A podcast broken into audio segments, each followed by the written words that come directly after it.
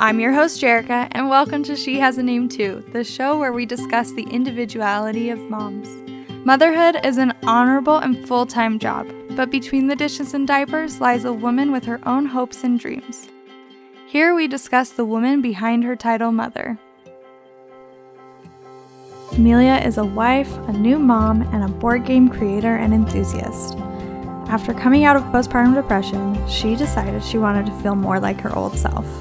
Listen in as she describes how she balances it all and who she is behind her title, mother.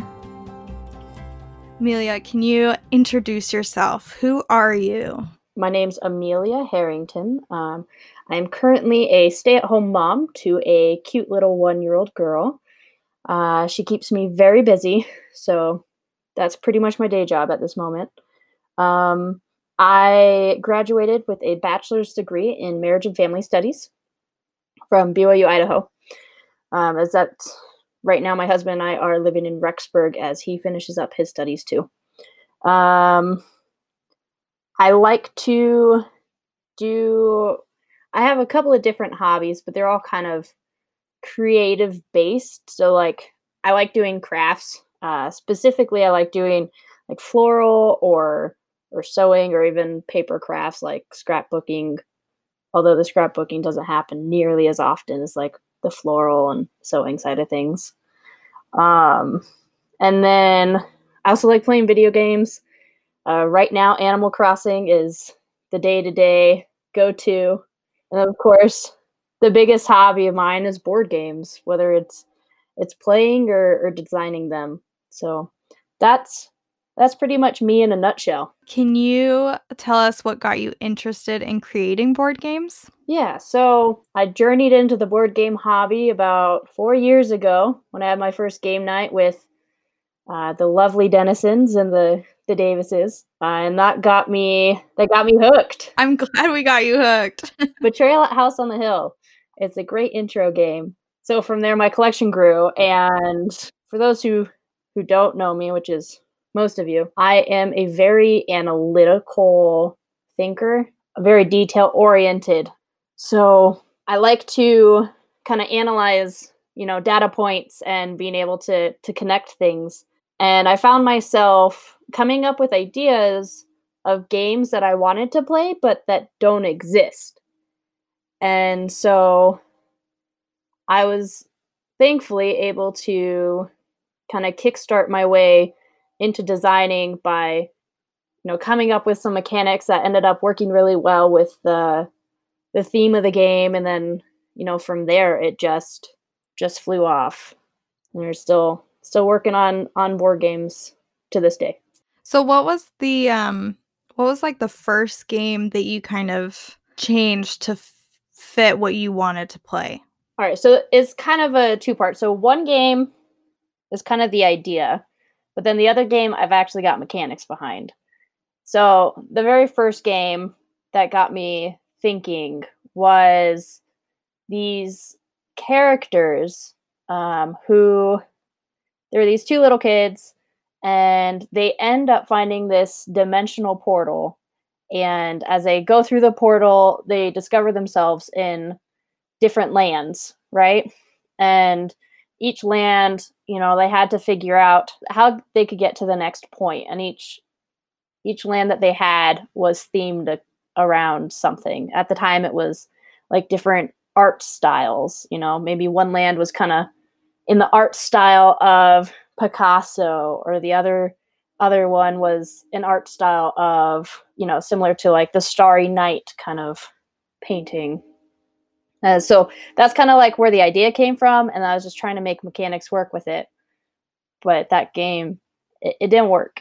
It works better as a comic strip idea than it does as a game for me right now. Sad. That sounds so cool, though. That sounds like kind of like Betrayal, how it's like you choose your own adventure, like something happens to you, and then it's different every time you play it. Right, and that's kind of what I want to go with. The idea kind of stemmed from Jordan being an illustrator or being in art and wanting to go into illustration. And so having that as something that we could kind of do together is where that came from. The other game, Burgle, That's my very first game that I designed. What got me into it was I had this dream about a mechanic. And the mechanic was that you could lock someone's items so they couldn't use them until they, you know, did X action, which in this case is buying a key to unlock them. And then from that moment, just thinking, all right, how could I put this mechanic, which I think is really neat, into a game? And then that birthed the creation currently known as Burgle. It sounds like you're like meant to do this. I feel like I'm meant to do it. You know, like when things happen in your life for a reason, and you know, just going back like your first game night and then really getting into it, because you have a bigger collection than we have now. And you know, and I just like, yeah, we're still into board games, but you have like really taken off and absolutely loved playing board games.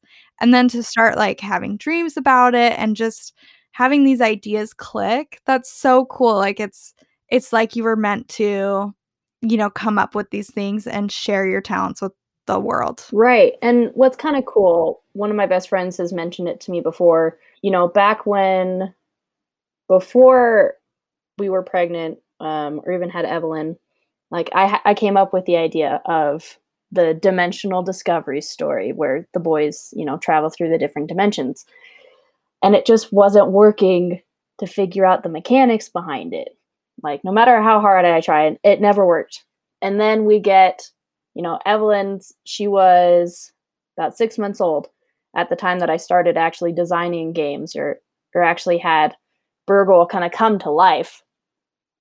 And it wasn't until I had gotten myself to a place where I was able to overcome postpartum depression that I had at the time through the help of medication. And with that, it helped me see like how much anxiety had driven my life and my thinking. And so from being able to be free from that, to an extent, of course, allowed me to be able to experience the more creative side and to be more free creatively, to then go on to coming up with, you know, I've got 10 plus games that are in prototype stage right now. So wow, it's been really neat to see the progression and how things have fallen into place. Wow, that's amazing. With postpartum depression, it really, it's something that we can't necessarily control ourselves, right? It's something that we can try really hard, but it's definitely not easy. It's not like flipping a switch where, oh, it's gone, right? No, not at all. But I think it's amazing that you've come out of that, at least to a certain extent, right? You have a little bit more light in your life. Yes. And that has been able to give you the energy you need and the ideas you need to be able to move forward with things that you love. And I think that's a huge part of what like holds us as moms back from really experiencing our full potential as women, and not just as moms, but, you know, like our full potential to be able to create and like serve our communities, is that postpartum depression that can so often just weigh us down. Yeah, I'd like to talk more about that actually in the future, if you'd like. Yeah. Just about like how you came out of that too. We can talk about that after. Mm-hmm. I love that though, that you came out and that like gave you the creative energy that you needed to like really kickstart this thing and really like get the ball rolling on something that you love. So what is your favorite game to play with either just you and your husband, or with a group of people, or both? All right. So asking a board game enthusiast their favorite game is like asking a movie enthusiast what their favorite movie is. As my husband would say, it depends on the genre. I guess, huh? But I had asked my husband what he thought my favorite game was, and he's like, whatever you're playing at the moment. which to an extent, it definitely is true. But I think the one that I tell folks the most about is a game called Who Goes There by Certifiable Studios. They're a small game publisher. So the game, we play it both two-player through an unofficial variant and then also with friends. And for those wondering what the game's about, it is based off of the novella that the movie The Thing is based off of, which is Who Goes There by John Campbell. And in it, you're scientists who are in a lab on Antarctica, and you're trapped and you're trying to get out. So you have to work together. It's a semi co-op game where you have to work together. You have to trade items to be able to build tools. And those tools are used to help defend yourself against the Arctic. So whether you go outside and you deal with the thing, or you got to deal with wolves attacking, or, you know, there's all sorts of events that happen. But as you build yourself up, you're trying to gain yourself enough points so that in the later rounds, you're able to escape on the helicopter. Throughout the game, though, you have growing paranoia ensue as people can become infected. And you won't know who's infected because all the cards are face down. You will only know how many infection cards people have, and there's only 12 with one card that's infected, and the rest are empty. So someone may have 6 infection cards, and you're going to highly suspect them to be infected, but it could be anybody.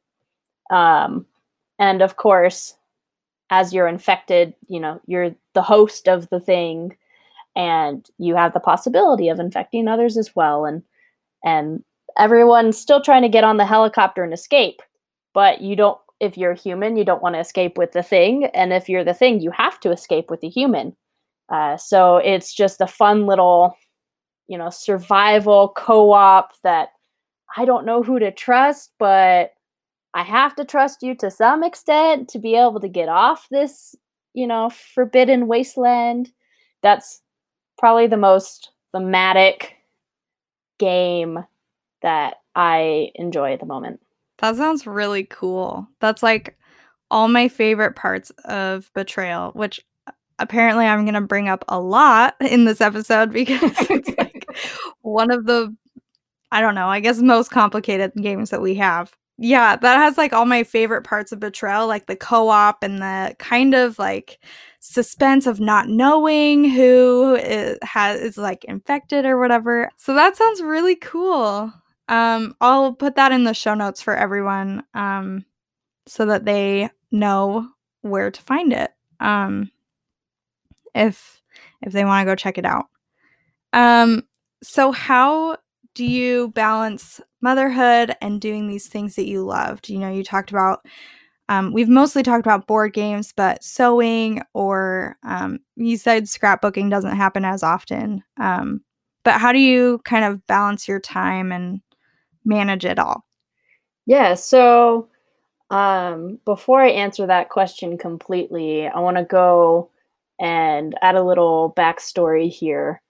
So about 6 months in to being a new mom, I kind of noticed that I'd lost myself in just being a mom, right? A mom was my identity. That was like all I identified as, was a mother and a wife. And it was only, you know, 6 months in, I realized, well, I want to be Amelia too. Like, I love being a mother. It's one of my favorite things, and I love my little girl. But at the same time, I was like, I kind of miss, you know, being just me, experiencing life just through my likes and whatnot. And so when it comes to balancing motherhood and doing things I love, I've learned that I have to be mindful about filling my own needs, as well as those around me. So you know, I'm quick to help my daughter when, you know, she needs to eat lunch or when she's not feeling well and whatnot, but I'm not as quick to help myself when I'm not feeling 100% connected to who I am. So what I've kind of done is when I'm doing activities that I like to do, I'll involve Evelyn. So when I play Animal Crossing in the morning, I have her sit in my lap and, you know, we'll play together. And she pretends that she has her little controller and is trying to play, or she dances to the music. My other hobby is, we mentioned, board game design. Like that for me has been a huge creative outlet. And that's ultimately what I've needed, is that outlet. And it's a really nice outlet because I can work on it without physically working on it. It's all in my head.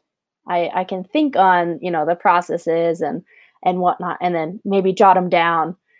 So it's a really convenient hobby to have in that sense that I can do it anywhere at any point.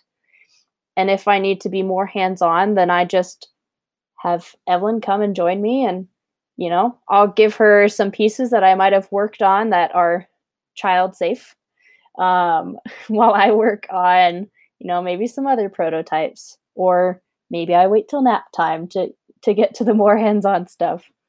But yeah, just ultimately, it's just being mindful of remembering that I'm more than just a mother. I'm also a person in my own right, and that as much as needs of my family members are to be met, my own personal needs need to be met as well for me to really thrive as their supporters and their caretakers.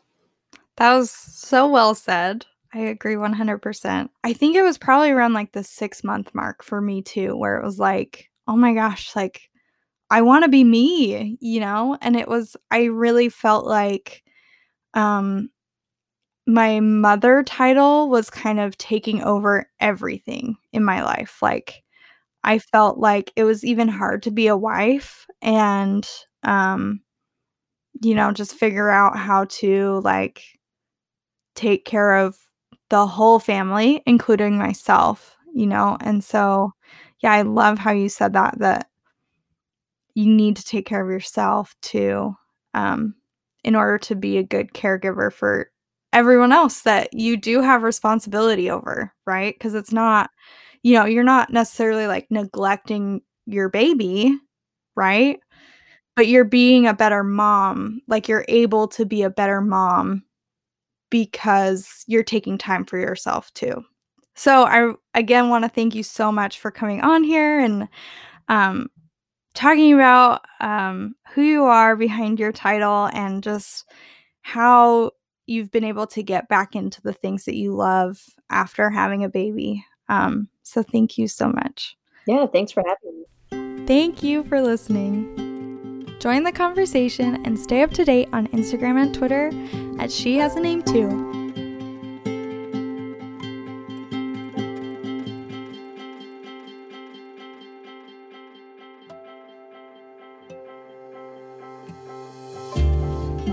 She Has a Name Too is a production of Mecco Radio. I, Jerrica Dennison, was your host and was joined by my friend Amelia Harrington.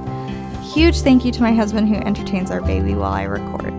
This episode was edited by my brother Alex Williams. Mecco.